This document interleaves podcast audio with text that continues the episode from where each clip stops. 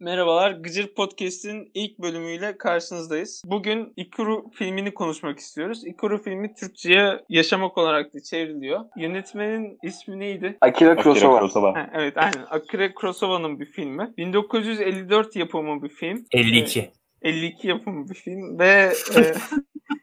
Bayağı çalışarak geldi. 1950'li yıllar yani. Siyah beyaz. Film, Japon filmi ve film genel olarak Japon bürokrasisine ve yaşam üzerine birçok eleştiride, birçok düşünceye sahip. Film bizim çok alışık olmadığımız bir konuda işlemiyor aslında. Genel olarak çok bildiğimiz, çok işlenen bir konuda 6 ay ömrü kalan bir insanın neler yaptığı, yaşamının nasıl değiştiği üzerine işlenmiş bir film. Ama film bu çok bilindik konuyu gerçekten çok güzel işlemiş. İşte o karakterin değişimini görmemiz, diğer şeyler falan. Zaten zaman içinde ilerleyen dakikalarda bunları ayrıntılı olarak da konuşuruz. Hepimiz bir genel olarak düşüncelerimizi söyleyelim. Kemal, sen ne düşünüyorsun? Ben ilk lise yıllarında izlemiştim bu filmi. İşte Seven Samurai'dan sonra izlediğim ikinci Kurosawa filmiydi. Kurosawa'nın böyle biraz daha alışılmış samuray filmlerinden biraz daha farklı bir İçerik olarak böyle bir şey yapmış. İşte böyle bir film. Senin dediğin gibi konu ne kadar alışılmış olsa da, ne kadar işte Sabahattin Ali romanlarına falan da konu olsa da ayrı bir biçimde ele almış. Farklı bir biçimde ele almış. Ve ne kadar alışılmış olsa dahi seyirciye farklı şeyler düşündürüyor. Öyle yani, ben genel olarak çok beğendim bir film. Bu vesileyle de bir daha izlemiş oldum. Başka şeyler görmüş oldum. Öyle. Evet. İlter, sen ne düşünüyorsun genel olarak? Ya genel olarak ben de az çok aynı fikirdeyim sizinle. Filmin zaten ele aldığı konu dediğin gibi biraz klişe bir konu ama yani dediğin gibi zaten film eski bir film olduğu için belki de bunu ele alan ilk filmlerden biridir bile diyebiliriz yani. Çok fazla film tarihine hakim değilim. Onun dışında yine başrolün oyunculuğu olsun veya çekimler olsun gayet iyi bir şekilde ele alınmış. Aynı zamanda bürokrasiyle güzel bir şekilde eleştiri getirilmiş. Ben de gayet beğendiğim bir film oldu benim için de. Aynen, aslında bizim için yeni bir konu değildi ama o zaman için gerçekten de yeni, alışılmış dışında bir konu olabilir. Çağrı, sana geçelim. Yani bilemiyorum, o zaman için alışılmışın dışında bir konu mu yoksa o zaman için de klişe bir konu muydu diye, ama ya tabii her şeyi kendi vaktine göre değerlendirmek gerekir. Lakin ben hani tamamen değerlendirme yaparken 21. yüzyılda izlemiş biri olarak değerlendireceğim. Bahsettiği konu güzel, eyvallah. Ve bence bürokrasi, tabii ki bürokrasi eleştiri falan da var ama daha çok ben insanın kendine olan hani yaşama dair kişisel olarak yönünü baktım. Çünkü zaten hani girişte de şey diyordu ya, ama neyse ayrıntıları birazdan geliriz. Yani söylemek istediğim şey, film güzel, eyvallah, ama bence çok aman bir senaryosu yok. Yani bunu kötü diye söylemiyorum. Ha, yönetmenin işlediği işleme biçimi, işte ne bileyim yaptığı birkaç küçük güzel şey elbette güzel. Adam zaten hani internetten aratırsanız adamın adını çok büyük bir yönetmen olduğunu görürsünüz.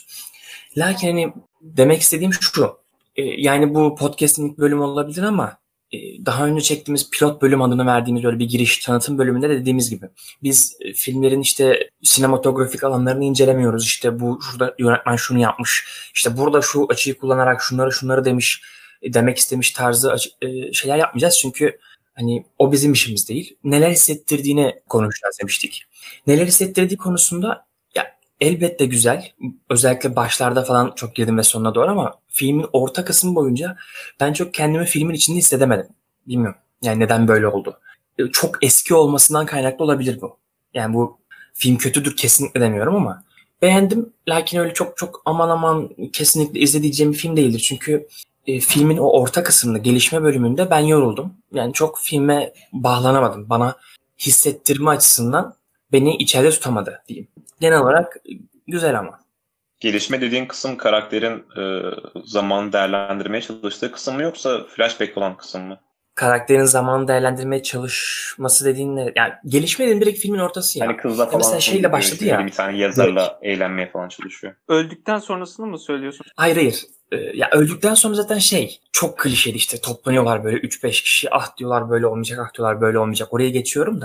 Ya mesela film ilk başladı. Tamam, ben filme dair hiçbir şey bilmeden başladım. Daha önce izlemediğim bir filmde. Direkt ilk giriş kısmında zaten beni gerçekten aldı. Ve ben beklenti büyük olarak gitmiştim. Orada hatta daha sonra bahsederiz demiştim ama de şimdi bahsedeyim. Meşgul, hani anlatıcı vardı ya. Anlatıcı dışarıdan daha ilk şeyde bize ana karakteri anlatırken işte meşgul ama hiçbir şey yapmıyor tarzda bir cümle kullanmıştı. Ben burada zaten beklentiyle gittiğim filmde beklentilerimi çok yükselttim. Çünkü sürekli meşgul ama elinde hiçbir şey olmadı deyince biraz ne bileyim karantina dışındaki kendimi de gördüm diyebilirim. Bak burada notlarım da var. Buraya yazmışım işte hani ben soru işareti. Bu ben soru işareti yani hissettirdi bana demek. Sonuçta ben bir şey hissedebiliyorsam yani bir şey hissedeceksen filmden ya ben soru işareti derken yani demek ki ben hissetmişim. Karakterin içine girmişim. Katarsis döngüsüne tutulmaya hazırmışım demek. Ki mesela baştaki adam ömür törpüsü yazmış mesela böyle hastanede var diye bir tane. Yok işte doktor böyle diyecek, böyle diyorsa ölecek falan. Hani orada o adamdan irite olmuştum. Gerçekten kendimi filme içinde hissetmiştim. Ama ilerleyen dakikalarda nedense bu içindelik çıktı. Yani adam öldükten sonra da anlatmaya çalıştığı şey güzel. Yani bu insanların, bu adamın son 5 aylık, 6 aylık döneminde neler yaptığı, neden bunu yaptığını anlamaya çalışması. Lakin bu da hani şey, yani bir tık yavan kaldı bana. Çünkü filmin başında mesela her şey sessiz başlıyor. Hani hiç, belki ana karakter bile neredeyse hiç konuşmuyor. Bir iki kelime söylüyor. Sonra tamamen öleceğini öğrendikten sonra filme sesler giriyor ya böyle sokağın gürültüsünü falan daha önce hiç duymamış oluyorsun. Böyle güzel başlayan bir film. Ne yazık ki sonralarda beni yani oldu. Tabii bu zamandan da kaynaklanıyor olabilir. O zaman şimdi sahne sahne yavaştan ilerleyelim mi? Ne dersiniz? Olur. İlerleyelim. Güzel. Şimdi film başta zaten çok açık bir şekilde başlıyor diye. İşte Çağrı'nın da dediği gibi çok net açık mesajları olan anlatıcının söylediği şekilde net cümleleri vardı. İşte atıyorum çok meşgul olan ama hiçbir şey yapmayan, zamanını tüketen, aslında bir nevi yaşamını tükettiğinden bahsediyordu adamın. Ondan sonra adam hastaneye gidiyor. Hastanede başka bir adamı görüyor. Ve o adam diyor ki işte gizli ülser derlerse kesin kansersindir ve şu kadar zamanda ölürsün diyor. Doktor da adama gizli ülsersin diyor. Aslında kansersin demiyor doktor ve adam doktora ısrar etmesine rağmen doktor asla adama kansersin demiyor. Yani aslında adamın kanser olduğunu bilip bilmemesi de biraz şüpheli. Biz seyirci olarak onu görüyoruz daha sonradan. Biliyoruz yani ama adamın gerçekten bilip bilmemesi de şüpheli gibi geliyor bana. Adam 6 ay ömrü kaldığını görünce yaşamını biraz görüyoruz adamın. İşte daha önceden karısı ölmüş. Bir tane oğlu var. Karısı öldükten sonra kimseyle evlenmiyor. Çünkü çocuğu için evlenmiyor ama çocuğu da çok hayırlı bir çocuk değil. Sadece babasının parasını isteyen bir çocuk. Çocuğu evli. Çocuğunun karısı da çocuğu da adama pek de aslında iyi davranmıyorlar. Adam hatta çocuğuna kanser olduğunu bile söylemiyor. Söylemeye çalışıyor bir sahnede. Fakat söyleyemiyor. Devamında işte bir kızla tanışıyor. Aslında kızla tanışmıyor. Kız daha yakınlaşıyor diyelim. İş yerinde çalışan ve bir şaka yapıyordu sanırım. Bu memurlarla ilgili. Hiç komik değildi ya. Hiç komik değildi o şaka. Evet. Lakaptan öncesi Kemal. Şey yapıyor yani siz olmazsanız şey mi olur falan diye. Bayağı komik olmayan bir espri yapıyor. İlk sahnelerde. Oğlum o çok komik bir espriydi. Memur olsam gülerdim ben. Ya abi. Ben memur değilim. Gülmedim o zaman öyle söyleyeyim. O kızla yakınlaşıyor. O kız aslında biraz yaşamayı bilen, işte yaşamını tüketmeyen. Yaşama sevinci işte. Yani işte yaşama sevinciyle dolu. Aslında adamın hani olması gerektiğini düşünmemiz istenen bir karakter olarak düşündüm ben. Kızla dışarı çıkıyor. Kadın beni yordu ya. Ama çok neşeli, çok şeydi ya. O da fazla neşeli gibiydi. Ama o kız biraz deli gibiydi zaten. Evet tavırları zaten. Buraya demişim ki bak notuma şey yapmışsın. Bir gülmeden konuş be kadın yazmışım. Yani hakikaten her şeyde sürekli böyle yapması gerçekten beni çok yordu. Devamında adamın kızla olan ilişkisini görüyoruz ve adam bir yerde uyanıyor. Hatta orada da çok güzel bir sahne vardı. Beyaz tavşan alıyor. Aşağı inerken iyi ki doğdun diyor yukarıdaki herkes. Yani adam sanki yeni baştan doğmuş gibi. Sonraki sahnede de... Oha o öyle mi lan? Ben yeni aydınlandım. Evet hatta bak... Oğlum gayet normal. Siz Dro'da anlamamış insanlar siz. Böyle şeyleri nereden anlayacaksınız? Ben o sahneden çok büyük keyif almışım. Hani yukarıdaki adam eğleniyorken, yukarıdaki işte gençler eğleniyorken adam yapıyor falan ama... Dalga geçtim. Bak sonraki sahnede hatta şöyle bir şey vardı. Adam şeye gidiyor. Memurların çalıştığı yere gidiyor. Belediye mi artık neresiyse. Oradaki arka fondaki müzikti. O doğum günü müziğiydi. Doğum günü müziğiydi. Hani adamın evet. İşte hani sürekli bir muhabbet vardı ya baştan beri. O 3-5 tane kadının birilerine gönderiyorlar. İşte o mühendislik birimine gönderiyor. Onlar çevre ve şehircilik birimine falan gönderiyor. Sürekli bir yerden bir yere gönderiyorlar. Adam artık biz göndermeyeceğiz. Yani bu mesleği biz çözeceğiz dediği zaman orada da İyi ki Doğdun müziği çalıyordu arkada. Bence o da güzeldi. Aslında bence genel olarak filmi ikiye ayırabiliriz diye düşünüyorum. Bir bürokrasiyle ilgili, bir de yaşamı sorguladığı kısımlar olarak ikiye ayrılabiliriz. Evet, evet. Bu arada zaman olarak da ikiye ayrılabilir. Hani bir şey zamanı, flashback zamanı, cenaze vakti. Bir de aslında üçe de ayrılabilir. Bir de adamın normal stabil hali, her zamanki hali, çalıştığı hali, yani mumya hali, şimdi kendisine atfedilen şekilde. Öleceği zamanki hali, öleceğini öğrendiği zamanki hali, bir de işte cenaze zamandaki hali. Tabii. Zaman olarak bundan seninkinden farklı olarak. Karakterin değişimini de görmüş oluyoruz aslında orada çok büyük olarak. Ben işte biraz o karakterdeki değişimi konuşalım istiyorum. Başta adamın çok fazla şeyden yakınıyor mesela işte yaşamı yaşayamamasından, aynı monoton yaşamasından ama çok da şey gibi gelmiyor bana bu ya. Objektif gibi gelmiyor yani ne bileyim sanki adam tarafından hiç bakmıyormuşuz gibi geliyor. Ama bunu böyle anlamamız için işte tam karakterin zıt bir karakter olan o kızı ortaya koyuyor ya yönetmen. İşte halbuki kız bizim bölüm şefinden çok daha az ücretle çalışıyor. Yani sonuçta onun elinin altında çalışan bir memur. Ama ona rağmen daha yaşayabilmiş. Ben de ve diyor oyuncak tavşanla bile eğlenebiliyor. Ben diyor yemek yiyorum ve çalışıyorum diyor sadece. Adam hani ne yapıyorsun, nasıl zevk alabiliyorsun deyince yemek yiyorum ve çalışıyorum diyor. Sırf bence böyle düşünmememiz için o kadın karakter konmuş olabilir yani. O kadar zıt, tam zıttı her haliyle. Hani abartı da dedik hatta bu kadar vıcık vıcık olur mu dedik. Belki de özellikle konulmuştur o kadar vıcık vıcık olması. Çünkü tam zıttı. Bir de filmin tek yaşamın, burada yaşama anlam katmak için tek sunduğu şey değildi ki. Hı. İşte eğlen, gez, toz. Adamın zaten en son bulduğu çare, bulduğu bir amaç, yüce bir amaç doğrultusunda hareket etmekti. Yani çalışan herhangi bir insan da, çok yoğun olan herhangi bir insan da o çalıştığı zamanı aslında kendi hedefleri veya kutsal bulduğu veya doğru bulduğu amaçlarında ilerleyerek yaşamını anlamlı kılabilir aslında. Tamam. Yani oradaki kız hayattaki küçük şeylerden zevk alıyordu ama en önemlisi kendisi için yaşıyordu. Ki zaten hani adam eğlenirken de, eğlenip gece hayatına girdiğinde de kendisi için eğleniyordu. Kendisi için gece hayatına giriyordu. Sonra daha büyük bir şey uğruna çalışırken de yine kendisi için, kendi mutluluğu için çalışıyordu. Burada Eyüp sana katılmama sebeplerinden bir tanesi evet Kemal haklı. Katılıyorum Kemal'e. Lakin filmde de diyor ya ben diyor hep oğlum için çalıştım. Bütün hayatım boyunca hani zaten ki keza 20 yıldır da hiç evlenmeme sebebinin oğlu olduğunu az önce sen söyledin. Adam hep başkası için çalıştığı, hep başkasına çalıştığı için bu şekilde mutlu değildi, yaşayamıyordu. Kız mesela daha az ücret alıyordu ama kendisi için yaşıyordu, kendisi için çalışıyordu. Bu nedenlerdeki fark buydu bence. Eyüp sen bitir kanka, sen diyecektin.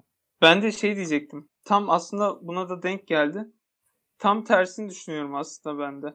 Yani adam filmin sonuna doğru halk için sanki toplum için bir şeyler yapıyormuş gibi. Yani toplum değil de hani halk için anladın mı? Hani o 3-5 kadın vardı ya çocukları için park isteyen. Hı-hı. Aslında Hı-hı. onlar için çalıştığı zaman hayatına anlam katıyordu. Yani onlar için bir şeyler yapıyordu. Kendi için değil de sanki onlar için çalışıyormuş gibi geliyordu. Başta kendisi için ne yapıyorlardı? İşte alkol alıyorlardı, gidiyorlardı, gece Hı-hı. yerlerinde geziyorlardı, kumar oynuyorlardı. Ama bunların hiçbirisi gerçekten de yaşamak değil yani. Hani biz yaşamamak ne diye sormadan önce biraz da yaşamak ne diye sordum ben film boyunca. İşte yaşamayı o bir yazar vardı. Onunla birlikte gittiği yerlerde hiçbirisi aslında gerçekten hepsi bağımlılık ve zevk verici şeylerdi. Ama en son işte adam uyanış kısmı aslında hani bu yaşamamaktan yaşamaya evriliş kısmında halk için, toplum için bir şeyler yaptığı kısımdı. Yani ben öyle düşündüm filmden. Peki topluma bir şeyler yapması kendi için olmadığı anlamına gelir mi? Topluma bir şeyler yapması kendi için olmadığı anlamına gelebilir mi? Çünkü mesela oradaki şey diyordu ya, iş arkadaşlarından bazıları ya da işte farklı bölümlerdeki memurlardan bazıları. Parka baktığında kendi çocuğuymuş gibi bakıyordu. Hani nasıl bir babanın, büyük babanın en sevdiği çocuğu izlemesi gibidir diyordu ya. Yani adam topluma bir şey yapıyor olabilir, toplum yararına bir şey yapıyor olabilir ama yine kendisini yapıyordu. Ya, sonuçta özünde insan olup bencildir. Ya aslında zaten yaptığımız seriyle sonuçta gene oraya kendine bakıp ben insanlık yararına bir şey yaptım diyorum. Ama ben buna tam katılamıyorum. Ama mesela ya tabii ki buna tam katılam, tam kesinlikle böyledir. Herkes şeydir. Şimdi küfredeceğim ama Eyüp kızıyor sonra diplemek zor oluyor diye. Demiyorum. Demek istediğim öncesinde oğlu için yaşarken, kendisini hiç düşünmezken, sonrasında evet topluma bir şey yapıyor ama kendini düşünerek yapıyor. Evet tabii ki. Bu da onu mutlu ediyor. Yani bu yanlıştır demiyorum. Şöyle bir şey var. Mesela biz şey deriz ya, hani aramızdaki geçen konuşmalardan da hatırlıyorum. Hani ne yaparsak yapalım son takdirde kendimiz için değil mi? İnsanın kendi bencil varlığı için değil mi diyoruz ama bence bir insan gerçekten aydınlandığı noktada iyiliği sadece iyilik içinde yapabilir. Bu karakterinki nasıl tam kestirmek biraz güç. İki boyutlu yani. Kendisinin tutunacak dal araması. Ama bir yandan da boşa geçmiş bir ömrünü gerçekten iyilik için iyilik yapmaya adaması gibi. Hani toplum yararına bir şeyler yapması gibi ki bunu şeyde de görüyoruz. Filmin başlarında en başta bir şeylere hırs yapıyor, çalışıyor toplum için. Hatta bir yönerge falan hazırlıyor, kabul ediliyor falan. Sonra onu müsvedde kağıdına çeviriyor. Hatırlarsanız belki çekmecede bir şey var. 20 yıl önce yaptığı bir çalışması var. Yani ben... Bitti mi senin sözün Kemal'cığım? Evet. Yani ben Çağrı'ya şöyle katılıyorum. Ben Çağrı'yla aynı fikirdeyim bu anlamda. Yani yaptığımız iyilik de zaten temelinde bence tam o iyiliği yaparken işte ben bu iyiliği yapayım da kendimi iyi hissedeyim diye çok bilinçli bir şekilde belki yapmıyoruz ama bence en temelinde zaten çoğu eylemde olduğu gibi kendimizi düşünerek yapıyoruz. Bunda bir sıkıntı var mı? Bence yok da. Eyüp'ün dediği şeye gelecek olursak o ne bileyim gece kulübüne gittikleri, gezdikleri, içtikleri yer yaşamak mı diye sorduğumuzda bence o da yaşamak gibi geliyor. Hani hatta filmi ben izlediğim zamanlarda benim de kafamda sürekli bir soru vardı işte yaşamın anlamı, yaşamak gerçekten değer mi falan gibisine. Bu film o yüzden beni bayağı etkilemişti aslında. Yaşamı anlamlı kılabilmek bence sadece özel bulduğun, senin için kutsal bulduğun bir şeyi değiştirmek veya o uğurda çabalamak değil de aynı zamanda onunla beraber insan duygularını da istediğin zamanlarda, ihtiyaç duyduğun zamanlarda giderebilmek. Mesela şu an muhabbeti yapmak benim hoşuma gidiyor. Kimisi için bu hoşuna gitmez ama ne bileyim arkadaşlarıyla bir bara gitmek veya ne bileyim bir sinemaya gitmek hoşuna gidebilir. Bence işte yaşamanın anlamı oydu. Hani filmde verilen de veya daha doğrusu benim aldığım da oydu. Hani ikisini beraber dengeleyebilmek. Ya ben açıkçası yaşamın çok bir anlamlı kılınabileceğini de düşünmüyorum ya. Temelinde zaten anlamsız olan bir şey. Tamamen bunu şey olarak söylüyorum. Zaten bu muhabbetlerde din ve siyasete girmiyoruz. Yani din ve siyaseti çıkarırsak çok bir anlamı olduğunu düşünmüyorum. Bir şekilde kendimizce anlamlar bulmaya çalışıyoruz. İşte toplumsal olarak bir şeyler yaptığı zaman o insana değerli diyoruz. Atıyorum bilim adamlarına değerli diyoruz. Niye? Çünkü toplumsal olarak çok büyük katkıları oluyor. Ama gene de bir baktığın zaman bir yaşamı nasıl anlamlı geçirebilirsin? Verilebilecek tek cevap herhalde toplumsal bir şeyler yapmak ya da kendisi için fazlaca gezmek, görmek falan olabilir. Bir de ben şeyi eklemek istiyorum. Dedik ya başkaları için bir şeyler yapıyor falan diye. Bu adam şöyle bir şey olsaydı. Atıyorum 6 aylık kesin ölecek değil de 6 ay süresince tedavisine devam ederse yaşama şansı var ama 6 ay süresince tedavisine devam etmezse ölme şansı ölecek yani. Bu süreçte de başka insanlara çok büyük yardımı olabilir 6 ayda. Şimdi bu insanın 6 aylık süreçte başka insanlara yardımcı olması demek kendisini değersizleştirmesi anlamına gelmiyor mu bir yandan da? Siz ne düşünüyorsunuz? Bunu daha önce de konuşmuştuk biz seninle özeldeyken. Değişir yani. Kendini değersizleştirmekten kastın ne? Kendini nasıl değerli kılarsın? Tam tersini sorayım ben sana. Yani seni değerli kılan nedir ki sen bunu yapınca değersiz hale geliyorsun? O durum özelinde konuşacak olursam kendini değerli kılan gidip tedavi olmandır. Mesela bunun bir örneği şeyde vardı ya yanlış hatırlamıyorsam. New Amsterdam diye bir dizi var. Tıp dizisi. Oradaki adam tiroid hastası. Tiroid kanseri daha doğrusu. Ama adam kendisini çok ihmal ediyor. Gidiyor işte hastalarıyla falan uğraşıyor. Ya bu bence mesela adamın kendisini değersiz kılması. Adam kendisini değersizleştiriyor bir bakıma. Yani ben şöyle düşünüyorum. Değersizleştiriyor mu? Yani oradaki karakter baştaki Watanabe-san değil mi? Öyle okunuyor. Öyle telaffuz ediliyor. Evet, Watanabe-san. Başrolün mesela orada bir aydınlanması vardı yine o genç kızla konuşurken. Bir anda böyle bir uyanış gibisinden hayır geç değil yapabileceğim bir şey var diyerek. Orada aslında şöyle bir farkındalığa geliyordu adam. Hani ilk başta yazarla takıldı. Sonra kızla takıldı. Kız hatta en son gelmek istemedi. Sonra adamı üzülerek geldi. Adam dedi ki hani ben yani burada devam edemeyeceğim. Hani 6 ay kaldı. 6 ayda bile ben bu hayata devam edemem. Yani bana uygun değil artık.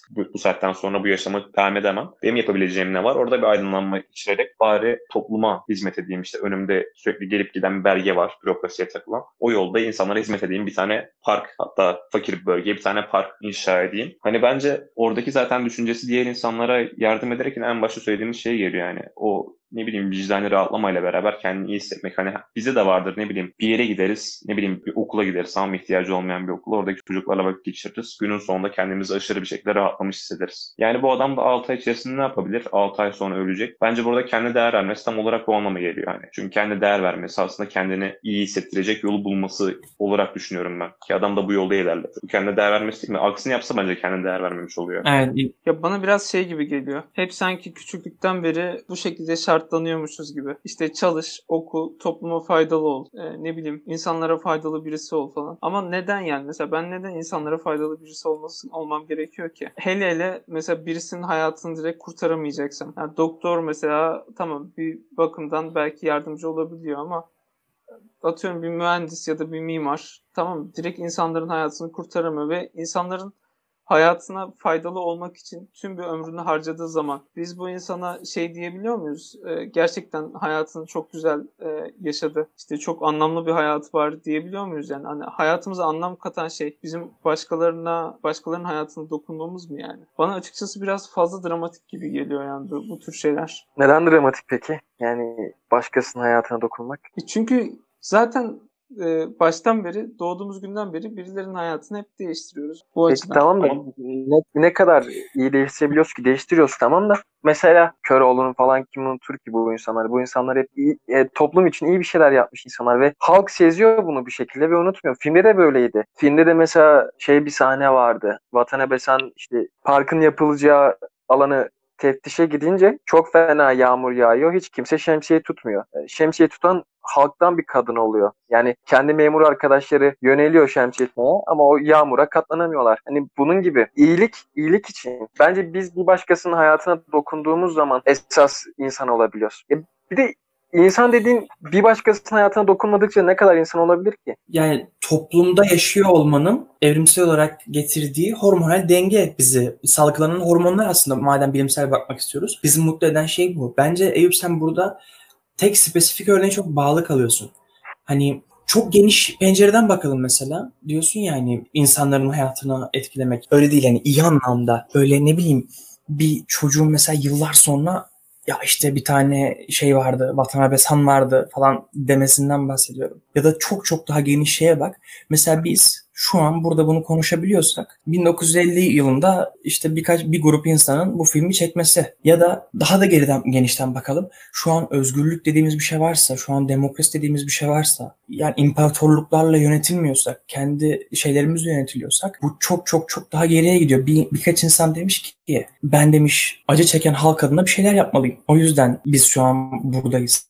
Ne diyeceksin? Bir şey söylemek istiyorum. Evet ama mesela bak şöyle bir şey var. O adamın bunu yapması karşısında bir bedel ödüyor. Bedeli şu 6 aylık zamanı var. 6 aylık zamanda ne yapabilecekleri sınırlı zaten. Ve adam burada topluma mal olacak bir şeyler yapmayı seçiyor. Ve bedeli de 6 aylık sürecinde buna harcamak. İşte yağmurlu, kürek falan bunlarla uğraşmak yani. Bu süreçte başka şeylerle de uğraşabilir. Ama adam bunu tercih ediyor. Ve bu süreçte bir bedel ödemiş oluyor aslında. Şimdi eğer dersen yıllar sonra bir tane çocuk gelip de işte yıllar önce burada bir vatan hesabım vardı falan diyecek olursan bu açıkçası bana çok mantıklı gelmiyor. Çünkü adam yok yani. Hani ölmüş o sürede. Adamın bana da mantıksız geliyor. Ne etkisi olacak ki? Adam görmeyecek bile. Hani adam duymayacak. Hani belki tamam öteki dünyada ahiret falan olacak ama dini çıkarttığımız zaman tamamen boş bir anlamı oluyor. Adam tamamen boş harcamış oluyor 6 ayını. Kemal sen bir şey diyeceksin sanırım. Evet. Şeyi bırakalım hani ruhlarımız için yaşıyoruz falan. Hani tamam buralara bırakalım zaten. Olaya bu açıdan yaklaşmasak da. Bir iyilik çocuğun yıllar sonra ya abi bir şef vardı geldi bir park yaptı. Biz de o parkta büyüdük demesinden ziyade biz parkta çok güzel oyunlar oynadık demesi bile yeterli. Ben böyle düşünüyorum. Hani o kişiyi sadece anmasa bile. Ya ben böyle düşünüyorum. Zaten bizden sonraki hayatımızda anmasa da olur. Ama o çocuk o parkta oynadığı gerçeğini değiştirmeyecek. Aklıma geldi. Film galiba şu mesajı vermek istiyor. Son 6 ayda yapabileceğin en iyi iş insanların yararını yapabileceğin. Kısacası çok özet olarak bunu demek istiyor herhalde. Ya bence mesela benim 6 ayım kalsaydı ne yapardım? Giderdim. Normal zamanda yapmayacağım. Veya 6 ay sonrasında bana olumsuz etkileri olabilecek. Çünkü 6 ay sonrasında ölmüş oluyorsun. Onun gibi bir şeyler yapmaya çalışırdım. Ama bak şöyle de bir şey var. Kesiyorum da. Mesela Kemal Sunal'ın Korkusuz Korkak diye bir filmi var.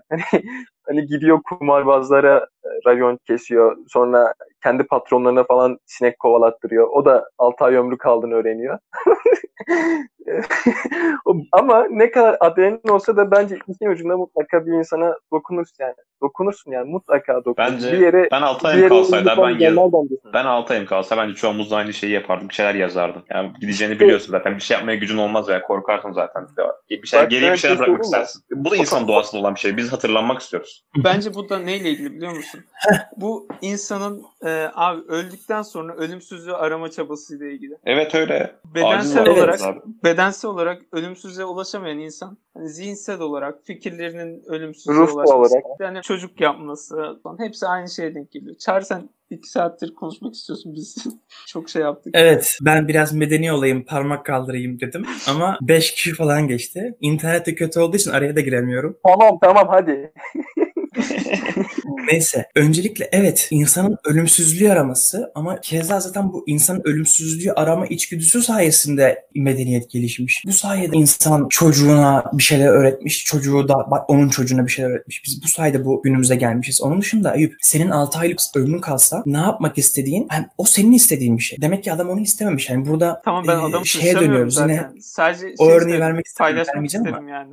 Yani şu 6 ay sonra mesela, tamam mı? En geneline söyleyeyim şu an. 6 ay sonra öleceğimi bilsem 6 ay sonra içimde pişmanlık olsun istemezdim herhangi bir konuya dair. Bunu nasıl anlarsam, işte Watanabe san içindeki pişmanlık yıllardan beri, 30 yıldan beri aynı yerde çalışmasına rağmen dişe dolgun hiçbir şey yapamamış olması onun içindeki pişmanlıktı. Senin içindeki pişmanlık dünyayı görememek olabilir. Başkasının içindeki pişmanlık ne bileyim ilkokulda sevdiği kızı açılamamış olmak olabilir, tamam mı? Yıllar sonra arar böyle 35 yaşındayken der ki ya der ben şey yapıyordum hani, yani mesela Şahsiyet dizi izlediyseniz mesela orada Alzheimer olduğunu öğrenince adam doktor çok diyordu ki... Çok spoiler ama ben izleyeceğim onu. Tamam. Yani ilk 2 bölümden bahsediyorum. Doktor diyordu ki ya Alzheimer'ınız var. Hani yani deneriz geciktirmek için ama içinizde pişmanlığınız varsa hani onları giderin. O zaman adam da mesela zamanında mahkemede çalışırken göz yummak zorunda olduğu haksızlıklara çözüm bulmak amacıyla gidip o haksızlıkları gerçekleştirenleri öldürme kararı alıyordu mesela. Bu evet, doğrudur demiyorum ama adamın içindeki pişmanlık da olmuş. Yani burada demek istediğim bu. Yani tek spesifik olarak bakıp insanın işte geleceğe bırakmak istemesi, adını yazmasından ziyade pişmanlık kalmasını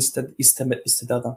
Evet, bu konuda katılıyorum yani. Ben de hak verdim. Pişmanlığın olmak istememesi. Ama gene de evet, yani son 6 ayını kaldığında ben sonuçta değersizleştirdiğini, boş harcadığını falan söyleyeceğim yani. Ekstra başka bir şey söyleyeceğim. İşte bak bu senin düşüncen. Sana göre boş harcıyor olabilir ama şöyle düşün. Adam sana göre kendini değerli hale getirecek bir şey yapsaydı, işini yapsaydı ya ama ne bak, olduğu için... Ben boşa harcamak derken kendi değer yargılarıma göre boşa harcamak demiyorum. En sonunda adam tamam o kadar harcadı ömrüne, o kadar filmin en sonunda gene hiçbir şeyin değişmediğini görmedik mi yani? Sonuçta gene birisi geldi. Hayır, nasıl hayır? Adama başka yere gönderdiler işte. Başka işte şu tamam, birime dediler. Adamların park yapıldı sonuçta. Bu insanların aklında kısa bir fikir oluştu, tamam mı? Adamın sandalyesinden kalktı falan ama gene hiçbir şey değişmedi. Kısa fikre geçiyorum. Kısa fikri de geçiyorum. Kemal söyle. Ne olursa olsun diyorum. Hani bizim en başta o cenaze kısmında 2 tane memur hariç hepsi diğer taraftan da 2 tane memur Watanabe san'ın tarafındaydı. Hani onun yaptıklarını görüyordu, biliyordu. Onlardan birisi demişti ki bunların hepsi boşaysa dünya karanlık bir yer değil mi demişti. Evet, çok güzel yani, sordu. Dünya karanlık bir yer o zaman. Buradan çıkartacağım sonuçta. Bak, oraya da geç. Çözümünü hani bunun cevabını zaten bilmiyoruz galiba. Hani şu korona günlerinde de hani diyoruz ya abi dünya artık değişecek herhalde diyoruz da yine değişmeyecek. Yine kötü şeyler olacak ama yine de hep daha iyiye gidecek. Daha iyiye gitme eğiliminde olmasını umacağız. Çünkü diğer türlü umudunu kesince gerçekten insan kendi adına da kararıyor. Hani buna kendini kandırma mı dersiniz, ne dersiniz bilmiyorum da. Ya ama gerçek buysa yani yapabileceğimiz çok da bir şey yok. Gerçeğin olduğunu bilemezsin ki. Gerçeğin karanlık mı olduğunu boş verin. Gerçek karanlık mı? Bir şey değişti, bunu boş verin. Eyüp'ün bahsettiği sahne, tamam mı? Direkt filmden örnek veriyorsak eğer, Eyüp'ün bahsettiği sahne son sahne değildi. Evet, şeyde tekrar başka yere, başka biri geçmişti adamın meclisine. Yine gelen halktan birine, yok işte mühendisliğe gittiği yollamışlardı ve bürokratik düzenin içine sokmuşlardı ama filmin son sahnesi iş arkadaşlarından bir tanesinin köprü üzerinden yapılan parkı izlemesiydi. Ve parkta eğlenen, oynayan onlarca çocuk vardı. Yani belki efsaneler değişmedi. Bir anda Japonya'nın ve tüm dünyanın bürokrasisi değişmedi. İşte herkes çiçekler sallayarak şarkılar söylemeye başlamadılar ama orada değişen bir şey olmuştu. Yani sen adamın şu an boşa yaptığı hiçbir şey değişmedi diyerek bence direkt haksızlık ediyorsun. Ki zaten filmde de söylüyor bunu. Son sahneye onu koymuş. Evet, aslında hiçbir şey değişmedi gibi değil de kesenin bir tarafında park, kesenin bir tarafında adamın 6 aylık ömrü var. Hani ben bilmiyorum, belki gerçekten kendi değer yargılarımla düşündüğüm için böyle geliyor bana ama ben herhalde bu şekilde bir kararda parkın seçilmesini mantıksız buluyorum. Ama işte adam kendine göre yorumluyordu ben de önce orada ya. Ben şöyle düşünüyorum. Hani dediğin ya, sonuç olarak çok bir şey değişmedi. Değişen tek şey aslında dediğin gibi var olmayan bir parkın artık olmasıydı yani. Uzun zamandır yapılmaya çalışan bir park. Artık vardı. Değişen tek şey buydu. Ama mesela en başında ta podcast'ın başında söyledik. Hani yaşamanın anlamı aslında asırlardan beri konuşulan, bunun üzerine çokça şiirin yazıldığı, kitapların yazıldığı, filmlerin çekildiği bir konu zaten. Ve ele alış şekli de güzel bir şekilde. Zaten çoğu kişi bu soruyu sorgulamaya başladığında bir şekilde anlık olmasa bile birikimsel bir şekilde de olabilir. Akla gelen şu soru: ben şimdiye kadarki geride bıraktığım ömrümü gerçekten yaşamaya değer kıldım mı? Çoğu insan aslında bu soruyla itibaren, bu soruyla beraber aslında yaşam anlamını sorgulamaya başlıyor. Ve bence bu anlamda herkes kendi bakış açısıyla yaşam anlamını bulmak durumunda kalıyor. Yani o yüzden o adam mesela 6 ay kaldığında sen adrenalin barındıran şeylere yönelirim diyordun. O adam yaşı gereği belki veya hayata bakış açısıyla veya dönemin şartlarıyla onu yapamayacağını düşündü ve beni ne mutlu eder dedi. O parkı yapsam mutlu olurum herhalde görüşüyle. Onu yaptı. Yani aslında herkes belli bir anlamda kendi yaşam amacını kendisi belirliyor. Ben de şeye katılıyorum. Hayat aşırı anlam yükleyebileceğimiz bir şey değil zaten. Hayatta çok fazla saçma şeyler de var. Ne bileyim, bir şey için uğraşırsın olmaz. Uğraşmazsın olur. Bir şeyin sonuna kadar gelirsin, saçma bir şekilde vazgeçersin. Yani hayat sürekli saçmalıklarla dolu. Böyle saçmalıkların olduğu bir kaosun olduğu bir ortama çok büyük bir anlam yüklemek veya hayatın boyunca bir ideoloji için uğraşmak, tek bir amaç uğrunda uğraşmak bana aptalca geliyor. Çünkü yani hayat bunu kaldırabilecek bir sistem değil zaten. Ama aciz varlıklar olarak ne bileyim yaşayabilmek için veya bu soruyu sorduktan sonra gerçekten yaşamdan zevk alabilmek, kendimizi artık bunu acımasız bir şekilde kandırmak mı diyebiliriz bilmiyorum ama belli bir amaç doğrultusunda yaşamamız gerekiyor. Adam da bu şekilde onu bulmuştu bence. Ben de şeye katılıyorum bu arada. Yaşamın gerçekten anlamı olmadığına ve kandırmak olduğuna katılıyorum. Bunu söyleyecektim. Ya şöyle bir de ben bir de şunu da ekleyeyim kısaca. Hani en başta dedim adamın o eğlence dünyası. Temelinde zaten bu yaşama anlamını sorguladığımızda zaten hepimizin temel duyguları, temel içgüdüleri var. Hepimizin yapmak istediği şeyler var. Bu filmin bende oluşturduğu veya kafamda uyandırdığı şeylerden biri de şu oldu aslında veya açığa çıkardığı değil. Hepimizin aslında temelinde bazı şeyler barındırıyoruz. Mesela o adam ömrü boyunca bir masada oturarak geçirdi. Kaşa basıyordu sadece belgelere, evraklara ve çocuğunu adamıştı. Ama o adamın aslında bir yerlerinde mutlaka o yaşama sevinci vardı ve bir anda o hastalığıyla beraber ortaya çıktı. Hepimizde bence bu var. Biraz böyle kişisel gelişim konuşması gibi oldu. İçinizdeki o potansiyeli çıkartın konuşması gibi oldu ama filmin vermek istediği güzel mesajlardan biri de bence buydu. Hani özgürleşti adam bir yerden sonra. Çocuğunun artık onu sevmediğini fark etti. Kendini kandırmayı bıraktı. El alem ne der şeyini falan tamamıyla bıraktı ve tamamıyla doğru bildiği şeye yöneldi. Korkularını yendi, hatta belediye başkanının önünde korkusuzca konuştu. Yaşama anlam verdiği kısımlar bunlardı aslında. Ben burada hepinize bir soru sormak istiyorum. Belediye başkanı Barış Özcan'a iki tutam Ekrem İmamoğlu katılmış gibi değil yani. Miydi? Evet, benziyordu. Barış Özcan'a çok benziyordu. Bak yeni de filmi izlerken diyorum ki lan diyorum, ben bu adamı bir yerden tanıyorum. Sonra düşündüm, Barış Özcan'a böyle bir iki tutam böyle Ekrem İmamoğlu kat aynısı. Yemin ediyorum aynısı. Abi yeni haklı ilişkiler müdürü de kesinlikle melezdi bence. Adam çok farklıydı, tek onun tipini hatırlıyorum. Yani orada böyle ciddiye alamadım adamı böyle. Çünkü Barış Özcan gelmiş böyle Japon taklidi yapıyor gibiydi. Ben de şöyle bir şey eklemek istiyorum. Bence aslında esas olan bana şeymiş gibi geliyor. Yaşamın anlamı falan biraz açıkçası dediğim gibi dramatik geliyor. Hani yok çünkü hani hayatımızı dediğin gibi aslında sen de dedin. Tek bir şeye adayamayacağız. Yaşamın anlamı belki bir yarım saat için yemek yemek, yarım saat için başka bir şey yapmak, kitap okumak falan gibi olacak. Birçok anlamdan oluşan koca bir tablo gibi geliyor. Birçok renkten oluşan. Ama asıl gerçekten önemli olan şey yaşamdan, hayattan, yaptığımız şeyden zevk alabilmek gibi geliyor. Bak zevk aldığımız şeyi yapmak demiyorum. Hani yaptığımız şeyden zevk alabilmek. Bir adam vardı şey diyordu. Ben halı temizlemecide çalışsam bile yani ne yaparsam yapayım o yaptığım şeyden zevk alacağımı biliyorum diyordu hani bir süre sonra. O adam da aslında baştan beri gerçekten yaptığı işten zevk alıyor olabilseydi, yaşamından zevk alıyor olabilseydi o kız gibi belki yemek yemekten zevk alacaktı. Belki mühür basmaktan zevk alacaktı ve zevk alamıyorsa zevk almak için daha küçük ama başka bir şeyler yapacaktı. Eğer hani başkalarının hayatına etki etmesinin de bir zararı yok. Bu arada hani sanki şey gibi oldu ya. İnsanlara yardım etmeyelim, gidin kendiniz olun falan gibi konuştum biraz ama aslında tam olarak da öyle değil. Yani bu durumun spesifikliği içinde adamın 6 aylık ömrünün kalması minimalinde hani gidip de birilerine yardım etmesi mantıksız, sadece onu söylemek istedim. O değil ya, dışarıda yemek yiyorlar. Kız bir tane yemek bırakmadı ya adam. Adamınkileri de yedi ya. İnsan bir sorar değil mi? Ben yiyorum ama sen niye yiyemiyorsun? Bir de kanser olduğunu bile sonradan öğrendi. Adam sonra kendisi söyledi. İnsan bir sorar, niye yemiyorsun abi? Oruç musun? Bak yazmışım. Hiçbir yemeğe de yok demedi. Sömürdü adamı. Sömürdü yazmışım böyle. Abi işte film analizi gibi analizi. Evet ya, uf. Bir de şu olay vardı. Benim en çok param var ama nasıl harcayacağım bilmiyorum diyordu ya adam. Yani bence burası çok önemli bir yerdi yani. Çok önemli bir cümleydi. Çünkü düşünsene adam o kadar... Adam önce evde neyse gitmiş. Yani hani o kadar mesela biriktiriyorsun. O kadar yıl çalışıyorsun falan ama nereye harcanabileceğini bilmiyorsun. Belki bir kere bile tahsiye çıkmamışlar. Yani neye yarıyor ki o zaman? Çünkü parayı nasıl harcayacağını bilmiyordu. Çünkü harcamamıştı ki daha önce. Hep oğluna çalışmıştı daha önce dedik ya. Ama orada kadına söylediğinde kadının söylediği şey de güzeldi. Hani oğlun senden bunu hiçbir zaman istemedi ki. Yani bunu yapmak zorunda değildin. Hayatını bir hiç uğruna harcamak senin seçiminde. Bu kimsenin suçu değil. Senin suçun. Evet, o da çok etkileyiciydi. Bak bana şeyi hatırlattı abi. Ben bundan önce bir film daha izlemiştim. Kusi diye bir filmdi. Orada bir tane adam var böyle. Çok da detayını vermeyeyim, onu da belki bir ara izleriz de. Bir tane kadın depresyona giriyor, tamam mı? Kendisi 2 gün boyunca böyle küçük bir odaya kilitliyordu. Onu seven de bir tane adam vardı. Onun yerine iş yerine gidiyordu, kadın iş yerinden kovulmasın diye. İş yerindeki adama şey diyordu işte, patron ya kadın depresyonda, o yüzden gelemiyor. İşten atmayın. Adam diyordu ki depresyon tembellik haliyle beraber kendine acıma durumudur. Modern çağın kendine acıma durumudur diyordu. Aslında nasıl desem hani yaşamdan soğuduğumuz, yaşamı değersiz bulmaya başladığımız veya işte bunun yoğunlaştığı zamanlarda aslında belki bir ihtimal kendimize acıma halinden de bahsediyor olabiliriz veya durumlarla yüzleşememe durumu. Hani adam da mesela oğlumun onu sevmediği durumuyla çok geç yüzleşti veya bazen bazı durumlar oluyor, ne bileyim cesaret edemediğimiz şeyler oluyor ve bu bizim hayattan aldığımız zevki azaltıyor. Mesela çok yapmak istediğimiz bir şey var ama biz ne bileyim yeterince cesaret göstermediğimizden veya yeterli özveriyi gösteremediğimizden dolayı onu gerçekleştiremiyoruz. Sonrasında da hayatın bizim için olumlu gitmediğini, sürekli bizim aleyhimize yaşadığını söylüyoruz ve yaşamın anlamsız olduğunu söylemeye başlıyoruz. Ama orada dediği gibi Çağrı'nın, o kadın karakterinin dediği şey de çok güzeldi. Şey benzetmesi çok güzeldi bu arada. Çocuğu için havuzda boğulma benzetmesi vardı ya. Çocukken havuzda boğuluyordu. El uzattığında kimse yoktu. Çocuğun Benzetme.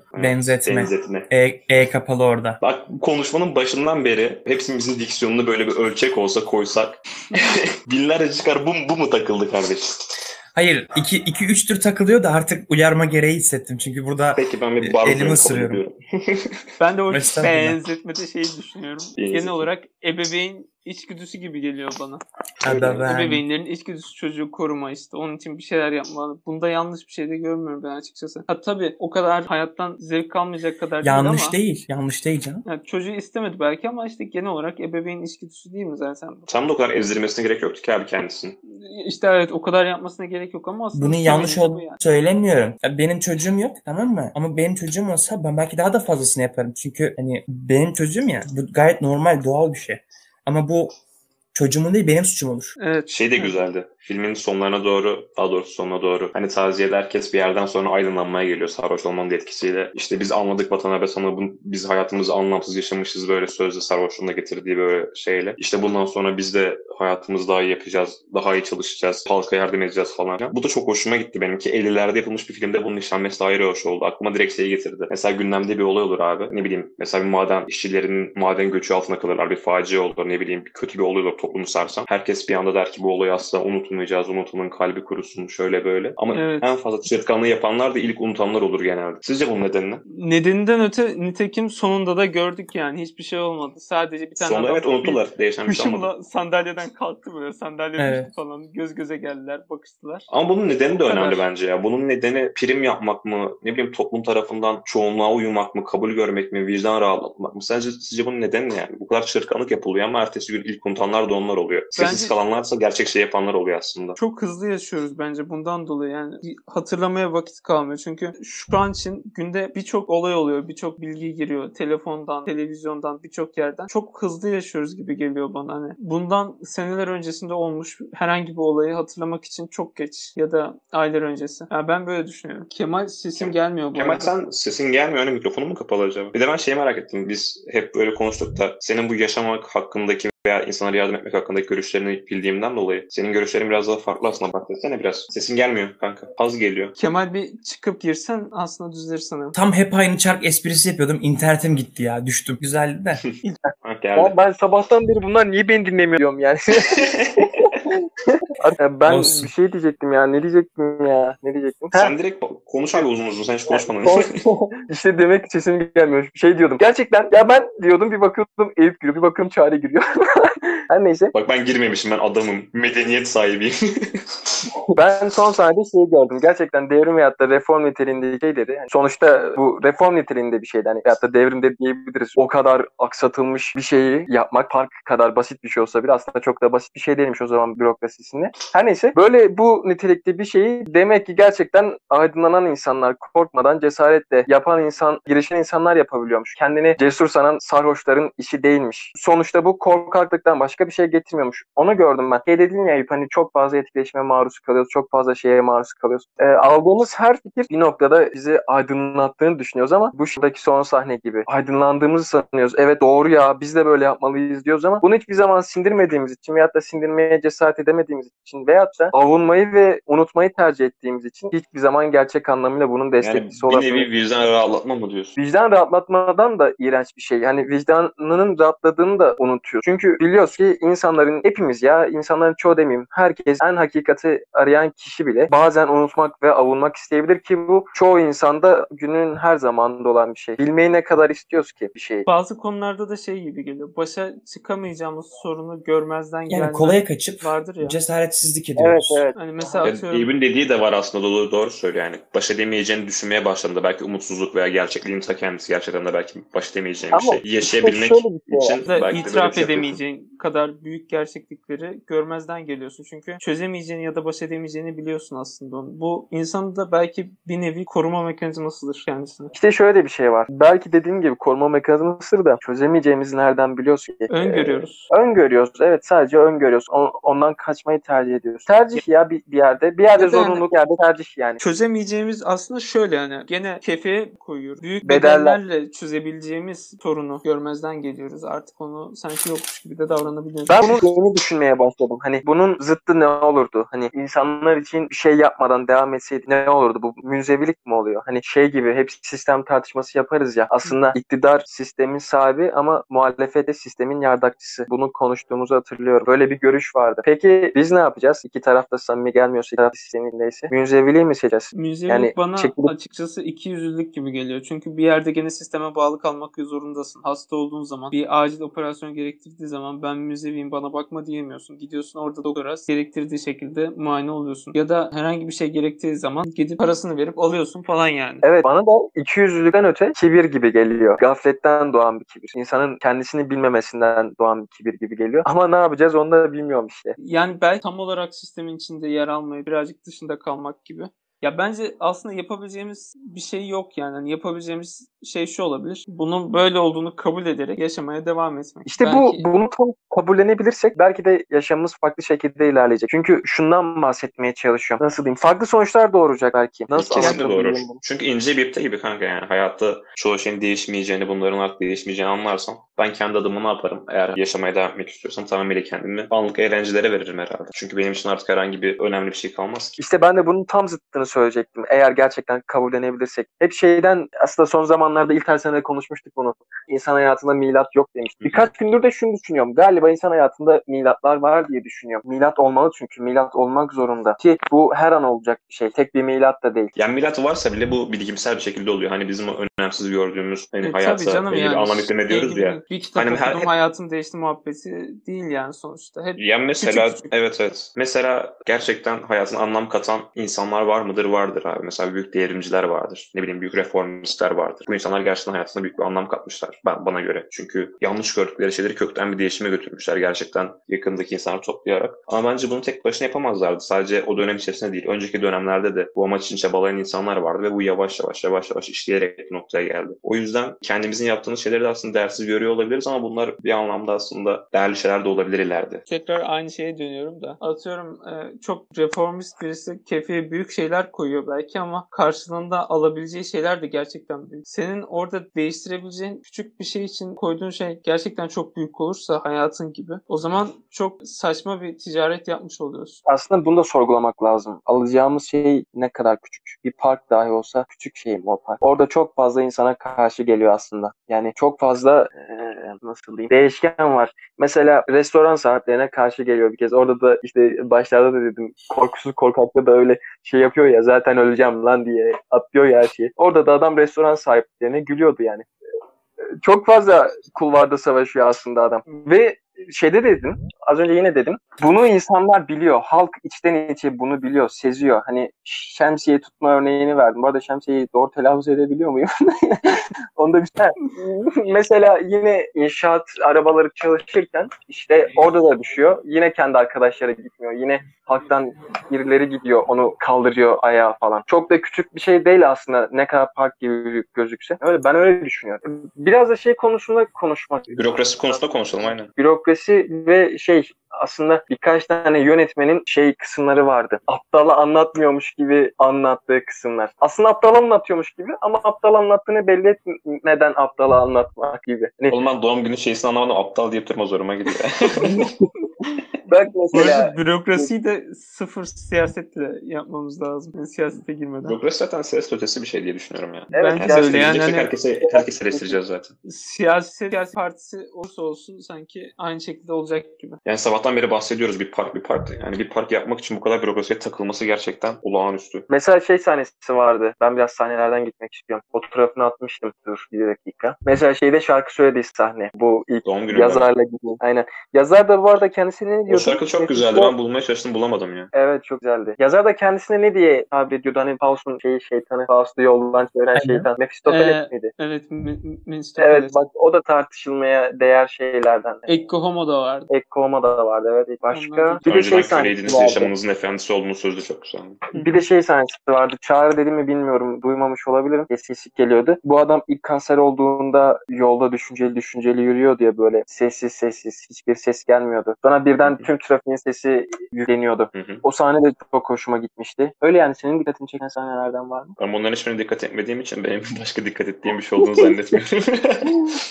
ben anı tabloya odaklanmışım arkadaşlar. Siz detaylarda boğulmuşsunuz. Bir de benzetmeler üstünden gideyim yine. Hani demiştim, yine mumya benzetmesi vardı bizim karaktere. Hı. Bu mumya canlanmaya çalışırken, işte kanser olduğunu öğrenip yeniden doğduğunda canlanmaya çalışırken çevresindekiler hep korkutuyor aslında. Korkutuyordu. Hani kız korkuyordu bundan. Bildiğin korkuyordu. Çekiniyordu. Çünkü o yaşama dönmenin acemiliğini çekiyordu. Bildiğin şey gibi işte. Çizgi filmlerdeki korkunç şeyler. Kemal bir şey değil mi? Çok güzel bir yakalanmışsın. Yani yönetmen gerçekten bunu düşünmüş müdür bilmiyorum ama düşünmemiş olsa bile böyle bir mesaj çok hoşuma gitti açıkçası. İşte ben de bunu düşünüyorum. Acaba Kurosawa bunu düşünmüş müdür? Veyahut da aklıma bir de şey geldi. Bunu az çok ucundan tartıştık da. Kendisi hayatı boyunca mumya olmasaydı çocuğu kendisine mumya gibi davranır mıydı?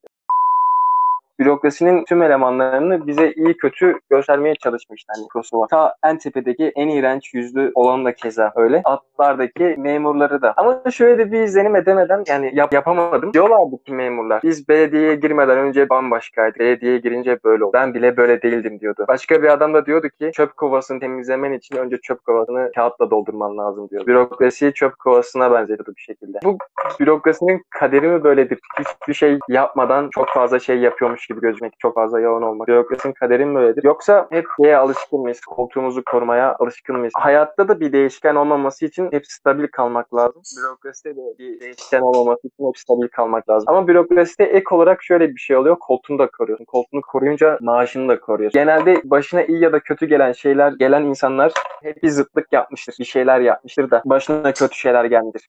İşte bu bana bunu da sorgulattı. Bizim bir liseden bir hocamız vardı. Biz memuruz diyordu. Yani koyun öyle gibi mi oldu? Yani. Öyle mi olacak yani? Açıkçası anlamayanlar. Öyle mi olacak yani? Biz de yani bizim memur olacağız. Ya bence bunda kötü bir şey görmüyorum ben açıkçası. Çünkü hayatımızı yaşamaya çalışıyoruz. Bir şekilde hayatımızı kazanmaya çalışıyoruz. İşte burada yapılabilecek en güzel şey yediğin yemekten, çalıştığın işten, gittiğin otobüsten, bir şeylerden zevk almak. Çünkü başka bir yapabilecek bir çaren yok yani. Hani sisteme bir şekilde kafa kaldırıp, baş kaldırıp gidip ben sisteme karşı olacağım, düzene karşı olacağım falan diyemiyorsun, yapamıyorsun. Biz burada ne kadar bunları konuşsak da Yapabileceğimiz en fazla şey belki tatilimizi seçerken şehir içi yer yerine şehir dışı seçmek ya da onun gibi küçük şeyler olacak. Hiçbir zaman hiçbirimiz bu rahatımızı bozmak istemeyeceğiz. Mesela geçen size de demiştim sanırım. Yağmur Arat diye bir tane gezgin var. Burada video çekiyor. Ben genelde YouTube videolarını çok izlemiyorum. Yani YouTube'dan çok fazla şey izlemiyorum. Onun kitabını aldım. Mesela o da aynı şekilde hayat sorgulamalarına başlamış. Demiş ki 30 yaşıma gelince ne olacak? Hep böyle işte mi çalışacağım? Dört tarafı kapalı bir yerde mi çalışacağım? Hiçbir şey olmuyor. Hep monoton bir hayat. Ondan sonra dünya turuna çıkmış. Yolda kazanıyor parasını. İşte arayışını yolda aramaya başlamış. Ne zaman döneceği belli olmayan bir yola çıkıyor. Sonra geliyor bir zaman. Bu şekilde mi olmalı ya da hayatımızı bir şekilde tüketeceğimizi kabul mü etmeliyiz? Bilemiyorum yani. Daha çok aksiyon örnekleri var da madem birilerini andık ben de güzel bir ekibi anayım buradan. Çubuk Animasyon diye bir ekip videoları falan var. Bir tane adam var yani bırakacağım işi gücü klasik söz vardır ya köye yerleşeceğim diyor. Adam bıkmış şehir yaşamında. Sonra köye gittiği hale var. Bir tane motivasyonel balon diye var. İstersen her şeyi yaparsın diyor buna böyle. Ondan sonra köye gidiyor. Adam böyle gözümüzü pörtlemiş saçma sapan bir tipi haline gelmiş. Böyle sürekli Instagram sayfasını yeniliyor. Orada da şey yazıyor. Hepsini gördün yazıyor tikişlerden. Adam böyle kafayı yemiş sallanıyor gibisinden. Yani genelde bu olan da bu oluyor açıkçası yani.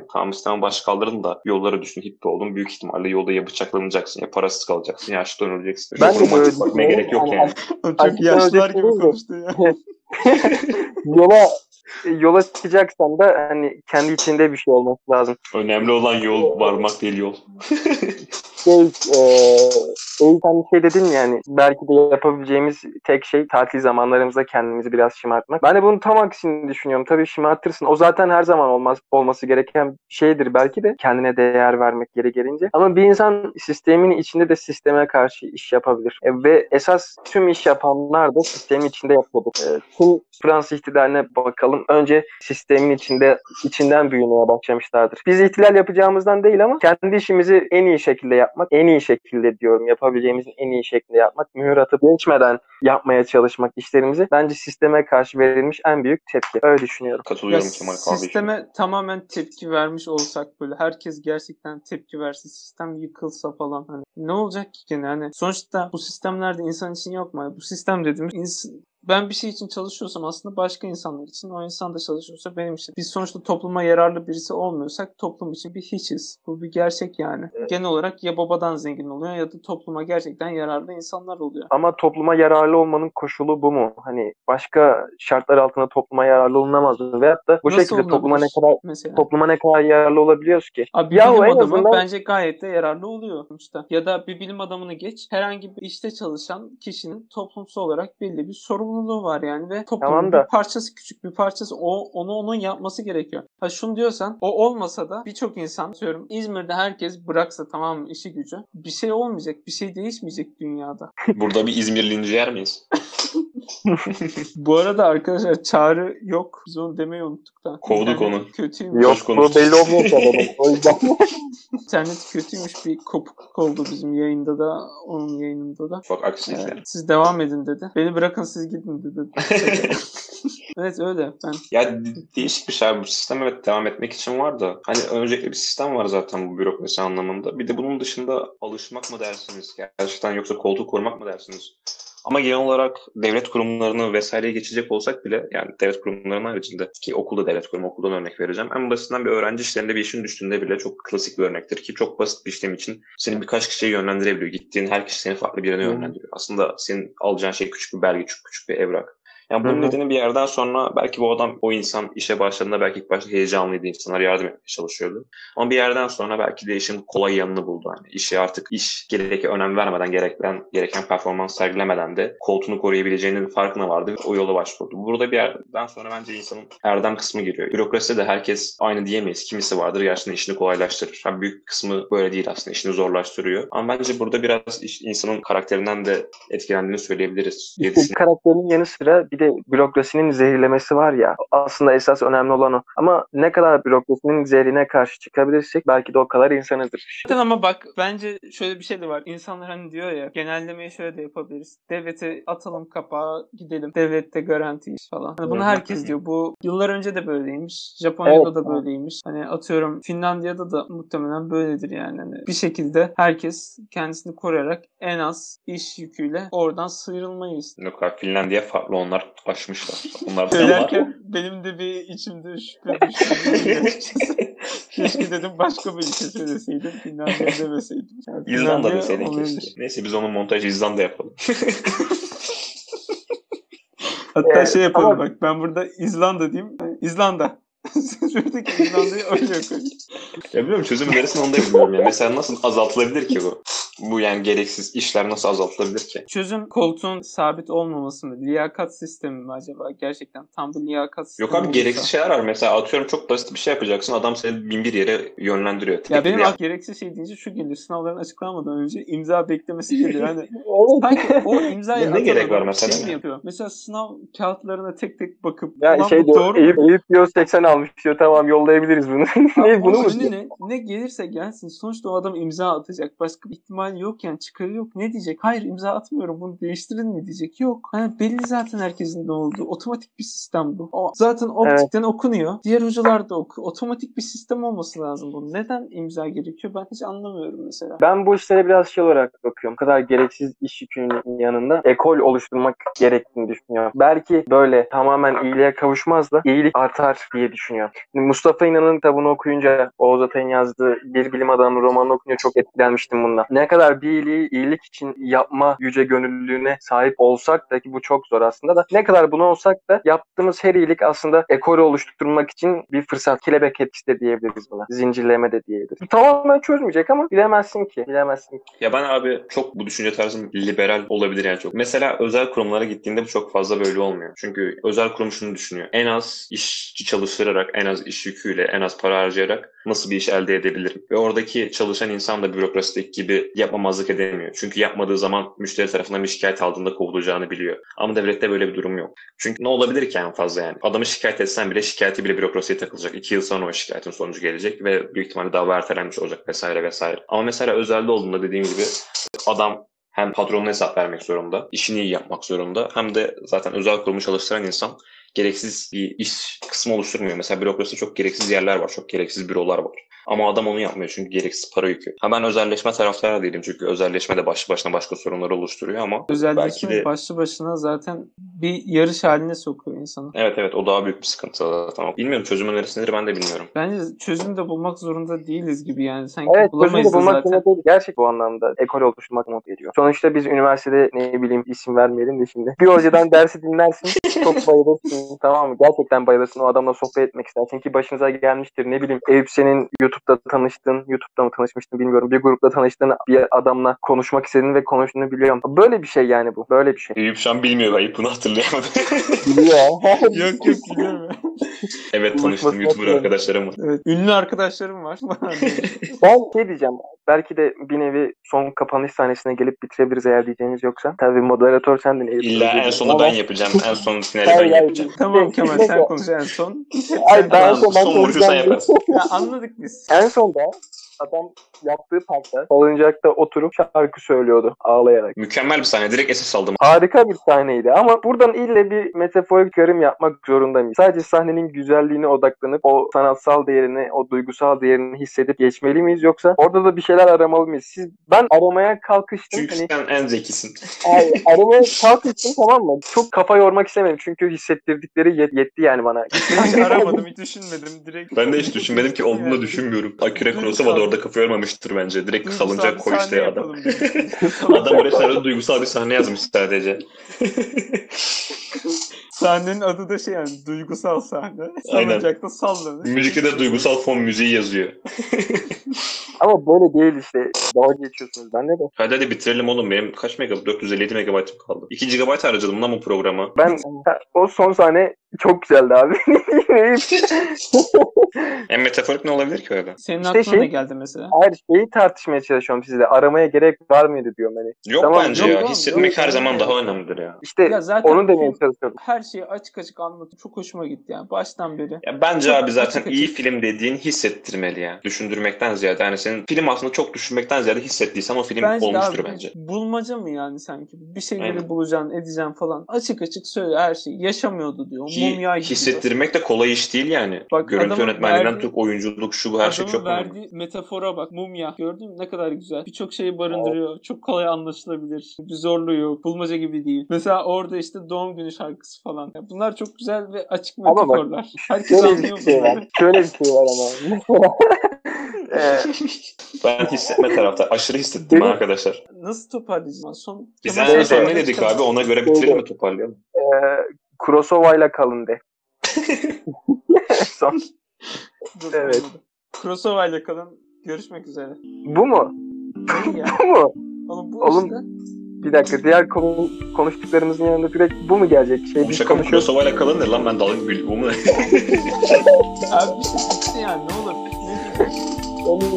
Bir başka bölümde görüşmek üzere. Kurosawa'ya selam olsun falan da daha güzel. Bir başka bölümde görüşmek üzere. Kurosawa'ya selam olsun.